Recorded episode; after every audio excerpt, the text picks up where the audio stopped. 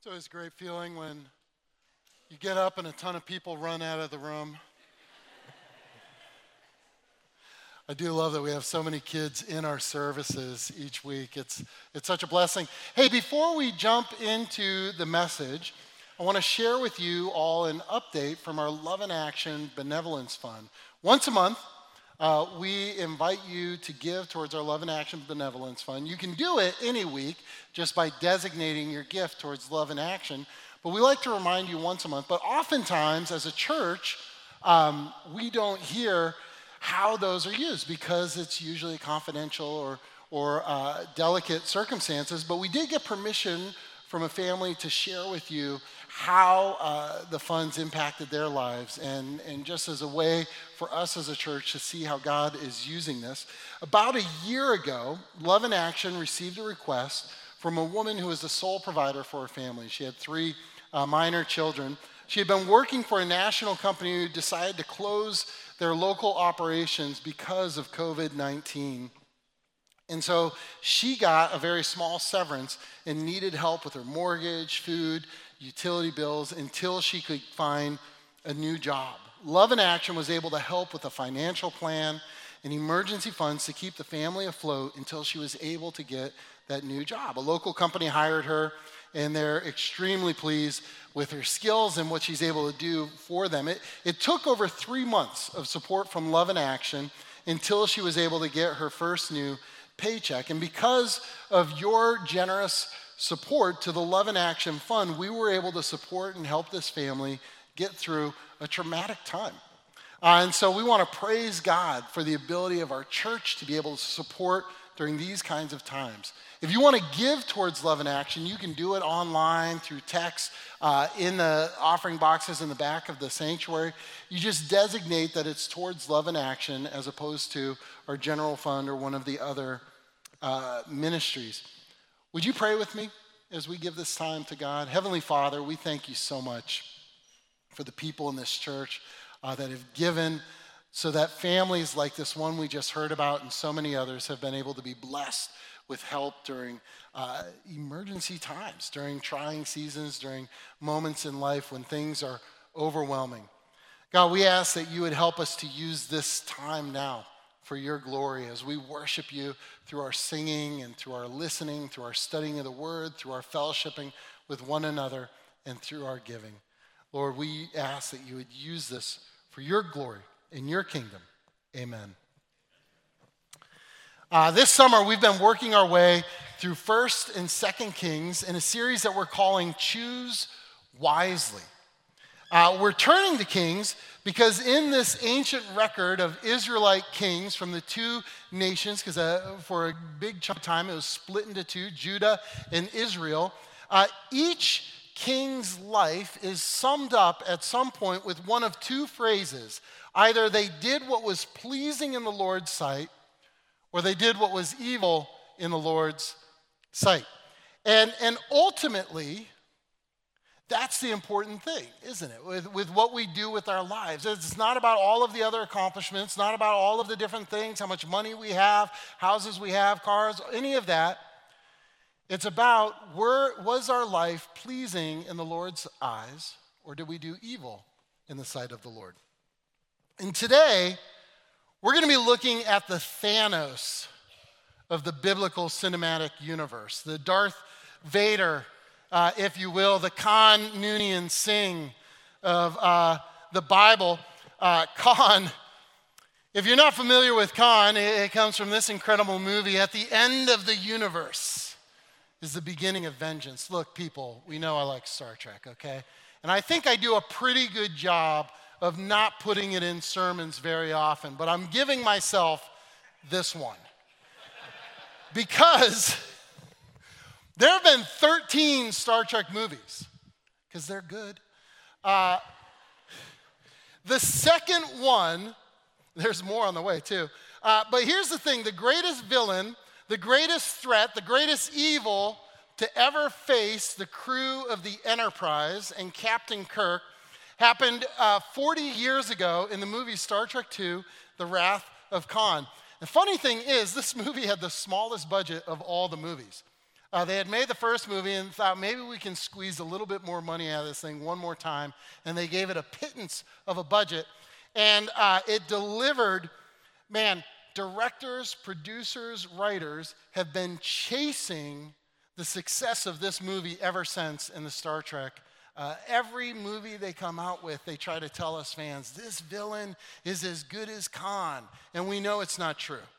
Uh, he has been such an incredible villain in this movie, it's literally become a part of our cultural zeitgeist. You've probably seen memes like this before, right? Where we make fun of Kirk's screaming, Khan! It's been uh, replicated and parodied in all sorts of TV shows, shows, including Family Man, Big Bang Theory, and my favorite, uh, Seinfeld.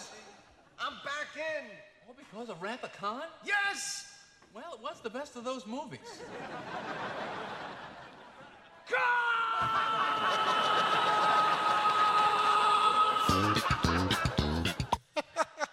it's the scream heard round the world. Uh, we're looking at the reign of King Ahab in Israel this week. He was married to Jezebel. I think you already know with those two names, we're in for a ride, right? That even in our own cultural memory and history, the name Ahab is always a villain's name or a pirate, you know, whatever. And Jezebel, try calling a woman Jezebel and see how that goes. Yeah, don't actually, um, because we know somehow, even for people that are not familiar with the Bible, we know those names just mean evil in some way. And here's why we, we see it. In 1 Kings 16 30, it says, Ahab, son of Omri, did what was evil in the Lord's sight even more than any of the kings before him. That's quite an introduction, right? Uh, it continues, and as though it were not enough to follow in the sinful example of Jeroboam, uh, a few weeks ago I spoke on Rehoboam. David's grandson, who had become king after Solomon died. And Rehoboam, when he became king, ignored the advice of his good advisors and listened to what he wanted to hear and made some really bad decisions that ultimately fractured the nation. Right? And he was left with only two of the 12 tribes of Israel. That became the kingdom of Judah. And the other 10 became the kingdom of Israel under Jeroboam. And the sin that Jeroboam did is that when he became king, he looked at his people and thought, we've got a problem here. If they keep making the pilgrimage to the temple in Judah to worship, eventually Judah is just going to reabsorb us. That we will become part of that kingdom again. And he said, we need to follow some different gods so that our people no longer feel pulled to the temple. And so he had two golden calves made, and he put them before the people. And it says in 1 Kings 12 28 that he said, These are the gods who brought you out of Egypt. He brought idol worship back into Israel. And so when, when 1 Kings 16 31 says, uh, and as though it were not enough to follow the sinful example of Jeroboam, it's saying that Ahab continued this idol worship it also says he married Jezebel, the daughter of King Ethbaal of the Sidonians, and he began to bow down in worship of Baal. The Israelites were commanded not to marry foreigners, not because of a race or ethnic thing, but because of a belief in incompatibility. Right? That they had conflicting belief systems. It's the same reason that we're told in the New Testament not to yoke ourselves to an unbeliever. If you're not uh, familiar with what a yoke is, we have a picture. It's, it's a device put between two animals so that they can share the load and work together. And it's, it's easy to see if you look at this, if you were to pair unequal animals or if they were pulling in different directions, something's going to get hurt pretty quick, right? Uh, and that's why in Second Corinthians 6:14 there's a warning about being yoked to an unbeliever. What makes it even more significant is that during Jesus' day when Paul wrote this, yoke was also used as a metaphor for putting on a set of beliefs. right? That rabbis were explained as having a yoke of beliefs, a yoke that they would put on their listeners.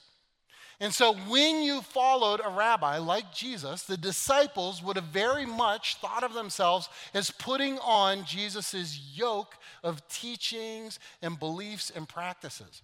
And so in 2 Corinthians 6:14 through 16 when it says do not be yoked together with unbelievers, it's not talking about going out and plowing a field. It's talking about don't tie yourself to someone that you're going to have conflicting views and belief systems.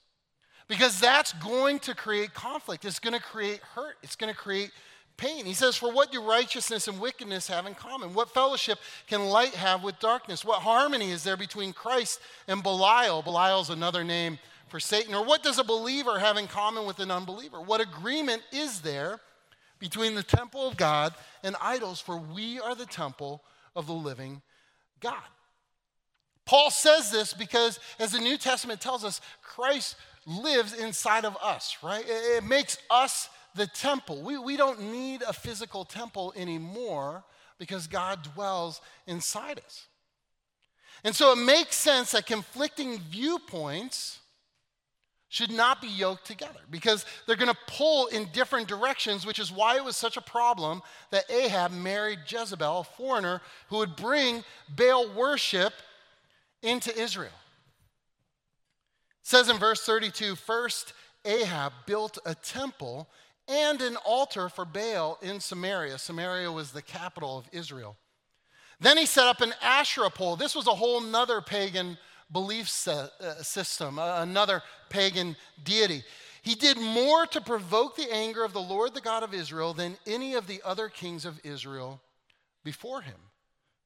And it doesn't end there. A couple years ago, I preached on a passage where Elijah confronted King Ahab over his sin, and it resulted in a face off on top of Mount Carmel, where Ahab showed up with 450 prophets of Baal and 400 prophets of Asherah who face off against just Elijah in front of Israel, in front of the people. And at the end of the day, Elijah had prevailed and they executed all 850 of these pagan uh, priests and prophets. It should have been the moment where Ahab put his evil ways behind. God literally dropped fire from heaven. It must have been incredible to see. Instead, he continued. He went to war against God's will. He ignored God's instructions. He stole from his own people. There was one story that got highlighted in particular where there was a man named Naboth who had a vineyard next to Ahab's property. And, and we look at this and, and we might not see what the big deal is about selling or giving away property, but, but Ahab really wanted it, and Naboth kept saying no. And the reason was there was a little bit more of a cultural thing where property stays with the family. That gives you your status in the community, it gives you your standing. It's only under the most dire circumstances and emergency need that you should sell your property. And even then, there were ways to get it back to the family. It was a huge cultural vow. So Naboth is just like, no, man, like this is my family land.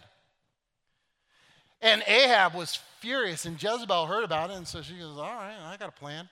So they framed the guy for a crime he didn't do, had him stoned to death by the town, and then confiscated his land from the family, anyways.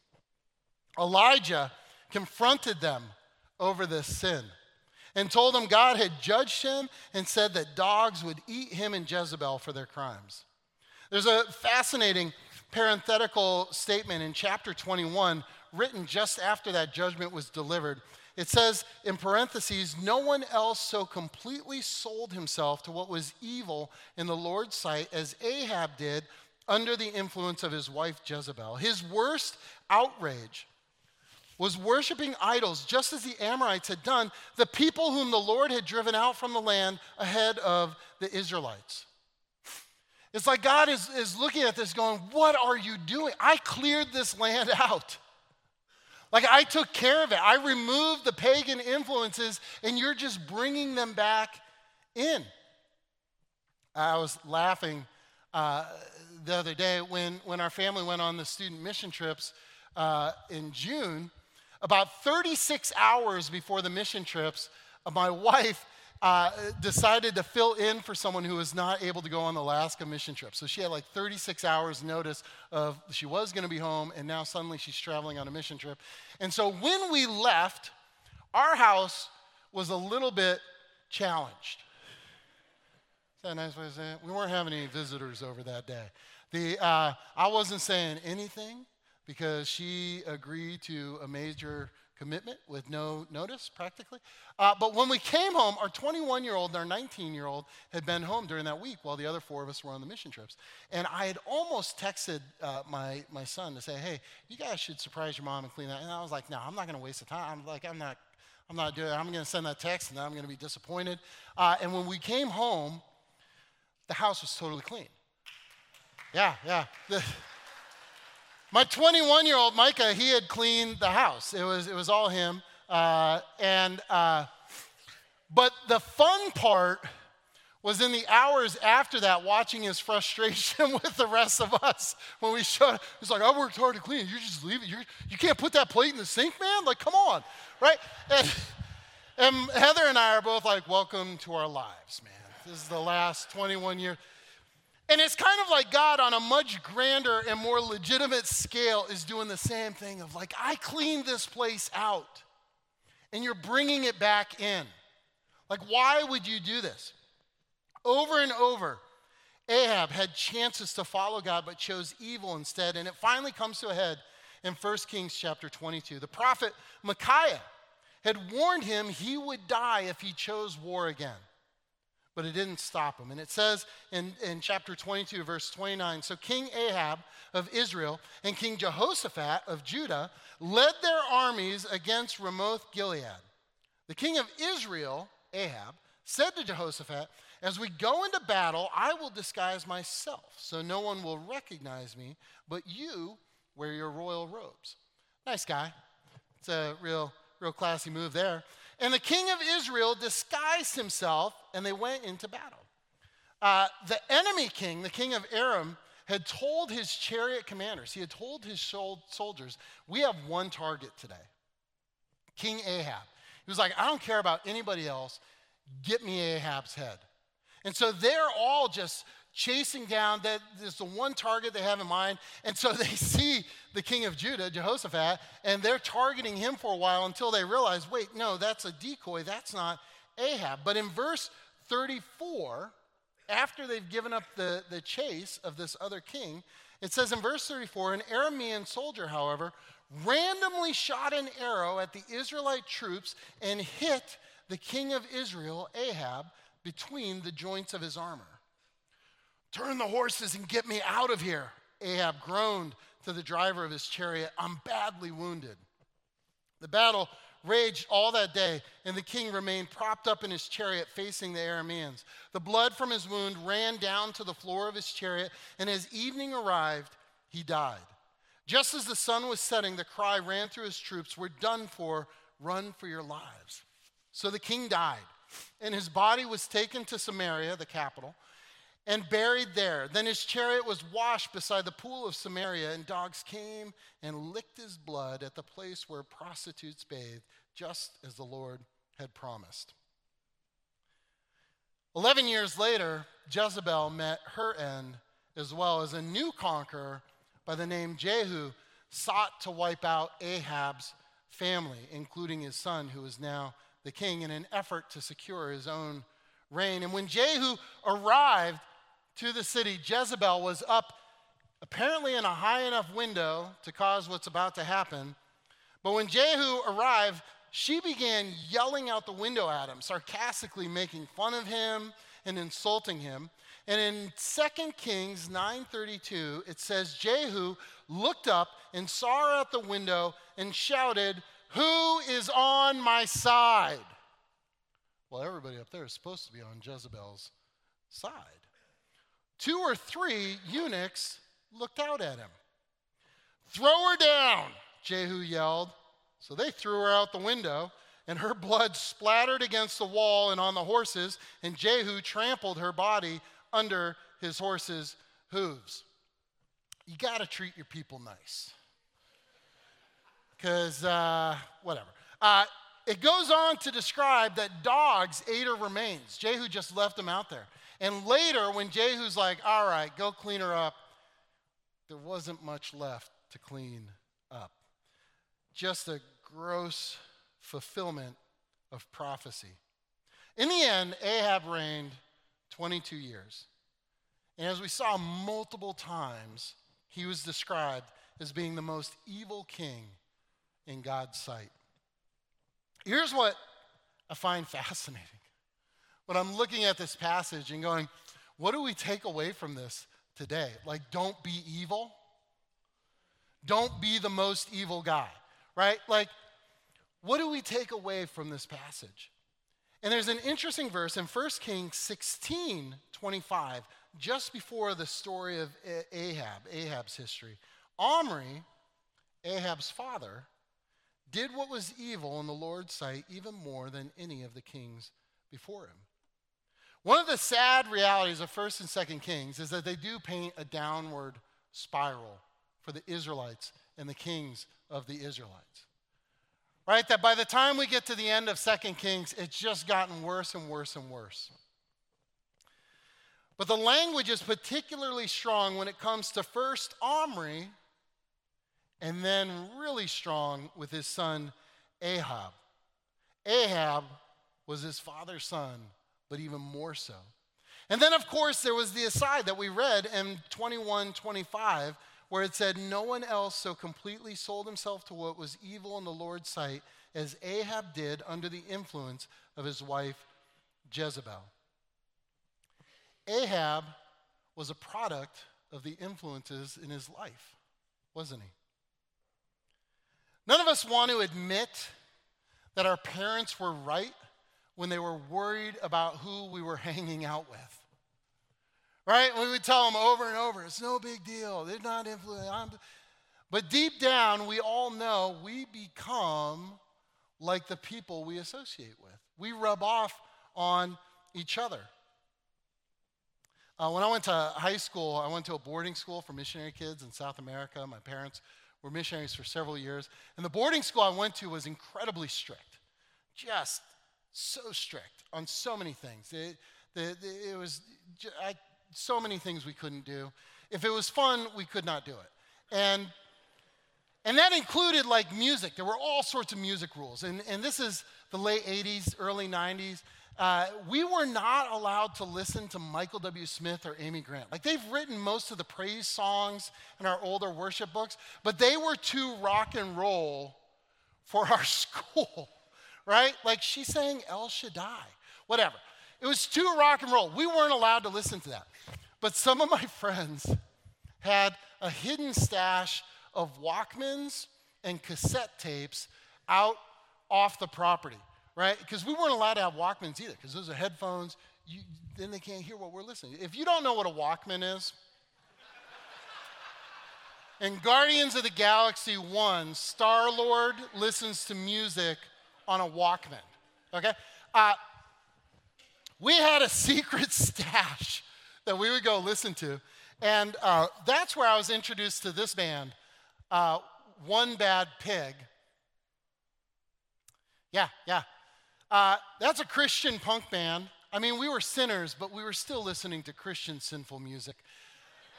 You can tell it's got a cross on the pig's ear.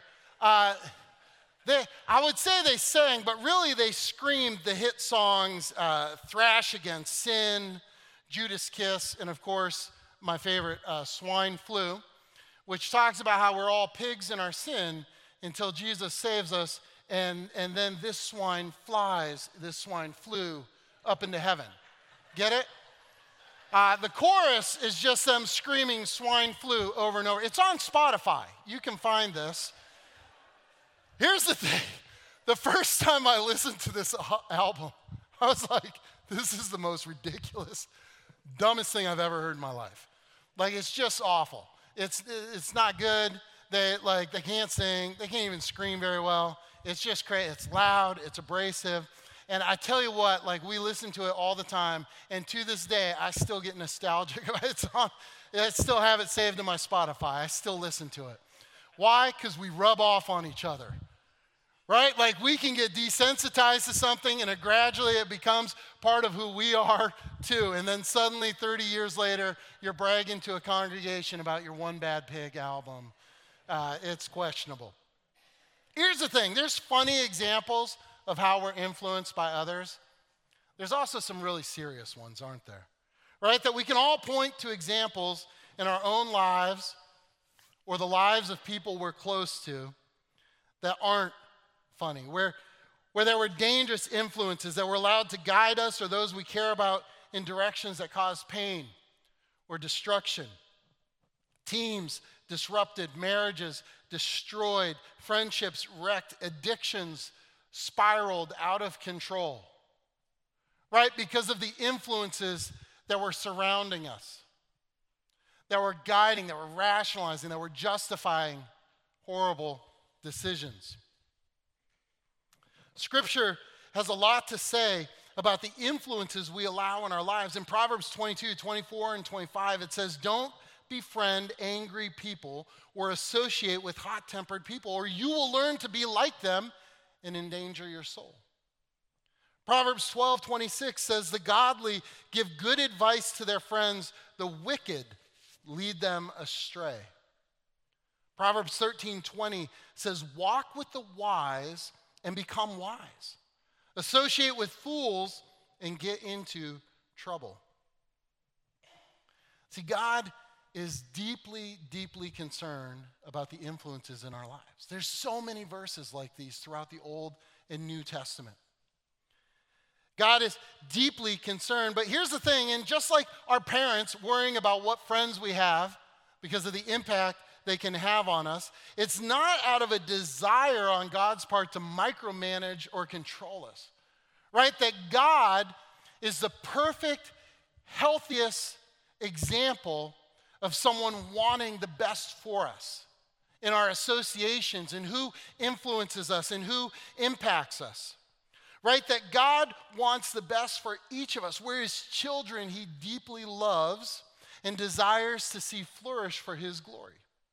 Ahab is the ultimate example of influences gone wrong.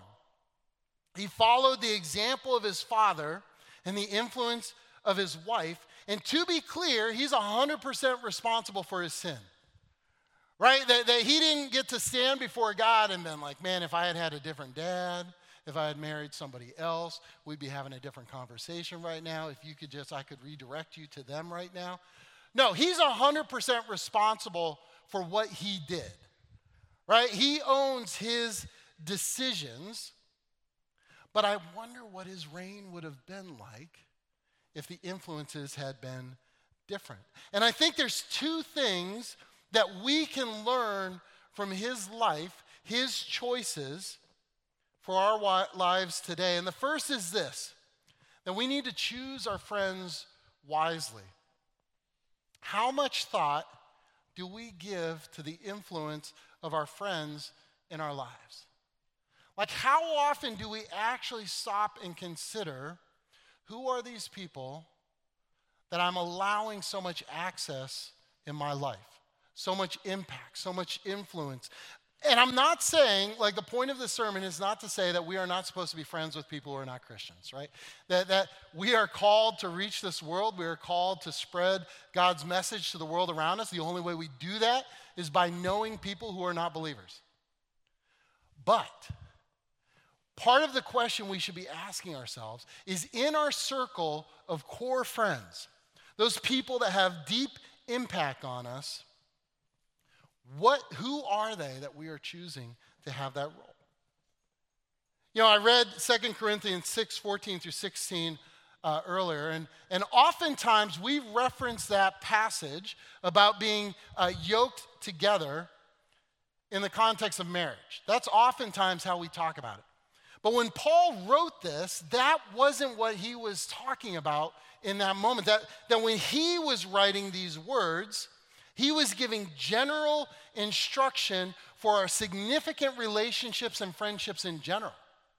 He's saying, hey, in your life, the people that you allow to have influence on you, don't be yoked together with unbelievers, for we are the temple of the living God. He's going, hey, make sure that you're connecting yourselves to people that are pulling in the same direction, that are going to share the load instead of hurting you by pulling in a different direction.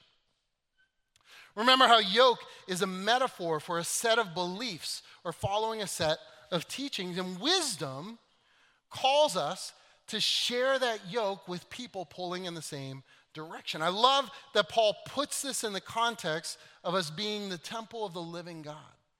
There's a sacredness, a beauty, a holiness to having God dwell in us and do our lives reflect that? Do we have people in our lives that point us to that understanding? And I would challenge you to take some time today, to take some time this week to consider your key friendships and to ask yourself some questions. Uh, do these friends, do they love God? Do they share my desire for the future? Do they challenge me to be more like Christ? Does their advice line up with Scripture more often than not? I said more often than not because none of us are perfect, right? Like we're going to screw it up sometimes. That's why it's probably good to have multiple friends that are pulling in the same direction that you can be drawing on for advice to see if, if they most of the time, more often than not, line up with Scripture. If the answer to these questions is no, then it's probably time to reconsider who we're allowing to influence in our lives. Right? That, that again, we're not to cut ourselves off from the world, but if you can't say yes to these questions about any of your core friendships, that's a red flag. Right? That's a red flag that you may be influenced in ways you don't even realize. So often, when we find ourselves messing up or in a position where, like, what, what's the thought we often have? How did I get here? Right? That we, we don't very often just make the decision that I'm going to go way off the deep end and make a colossal mistake out of nowhere. It's usually a gradual process. We're gr- usually influenced gradually that way. We justify, we rationalize. And so if we're looking at our friends around us and going, man, none of these answers are where I need them to be, we need to reevaluate some of our friendships. If, if you're looking at this going, man, I need some friends like that, I think one of the best places you can do that is in our, our small groups ministry that we have at this church. Right? That there's something about Sunday morning. I love Sunday mornings. Sunday mornings are so important when the body gathers together to worship. But at the same time, it's a little bit easier to come in here on a Sunday morning and hide what's going on to put on the right face, to look the right part, to say the right words, and get out without anybody knowing what's going on under the surface. But when you're sitting in a circle with six or eight or ten other people that you're getting to know and you're building trust and you're encouraging each other and supporting each other, man, that's the circle where you can start to really make these key friendships and have people that really do begin to share your desire and goals for the direction you're going in. That they can challenge you to be more like Christ. That their advice is probably going to be lining up with Scripture more often than not. And if, if you're not part of a small group, man, now's the perfect time to ask. Put on your connection card, give us a call, let us know you want to know more about them. A lot of our groups kick off in September. So talk about the perfect time to start asking about getting plugged in to one. Back to the sermon. We need to choose friends wisely, but we also need the second thing we can learn from Ahab is that we need to choose to be a godly friend. Right? That scripture is not just all about what can I get, right? It's not just about well, how are you going to be friends for me? It's that I'm also called to be that for you. That that it's not just about me finding godly influences, but that I am called to be a godly influence. In Romans 12, 2, it says, Don't copy the behavior and customs of this world, but let God transform you into a new person by changing the way you think. Then you will know, then you will learn to know God's will for you, which is good and pleasing and perfect. We need to choose to let God transform us into a new person.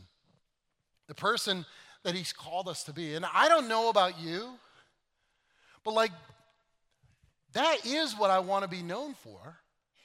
Right? Like, isn't it more appealing to have people know you as that wise person, the person that loves God, that puts God first? That, that we look at those people and we admire and we respect and go, man, that's where I want to be. That, that it's so easy in the day to day to ignore that, but ultimately, that's what we're called and wired to be. And, and when Ahab faced God, I have to believe that he faced regrets about the decisions he made in his life, the influences he allowed in his life, and the influence that he was to God's people. Every single one of us wields influence, right? With our family, with our friends, in our neighborhood, in our school, in our sports teams, in our job, wherever it is. You know, even those of you that are younger, you wield influence with people younger than you, with your friends, with your classmates. And how often do we stop to think, how am I using the influence God is giving me? Right? Are we, are we just living our lives? Or are we taking time to be intentional about, man, wherever it is I am, God has put me there for a reason. And God has given me influence on those around me. And what is that influence looking like? I think there's a few questions we can reflect on, on what it means for us to choose to be a godly friend. The first question is this Do I love God? And kind of a follow up to that, tied with it, is Can others tell? Right? It, it, if I'm really loving God and living for Him and my influence is radiating out, others should be able to tell that I have a love for God. Do I challenge others to be more like Christ? These are the same questions that I was asking before about the friends that we have in our lives, but now directed inwardly. Does my advice line up with Scripture more often than not?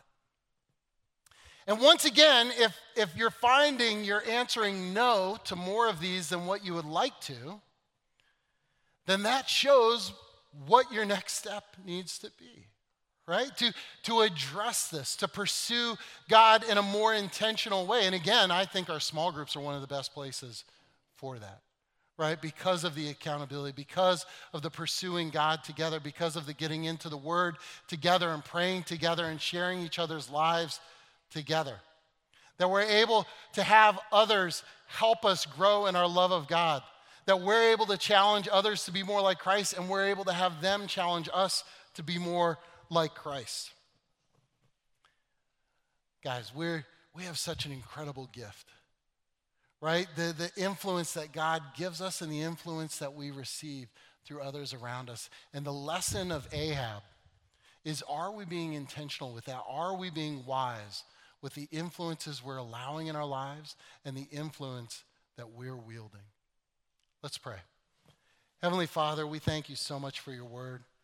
We thank you so much for this story, as, as ugly as it gets, that we can learn from it, God. And we ask that we would not be an Ahab, that we would not be a Jezebel, but that you would, that you would open our eyes to the influences in our lives, that we would be wise with the friends that we allow to, to impact us, and that you would also use us as influences for your glory and your kingdom. In Jesus' name, amen.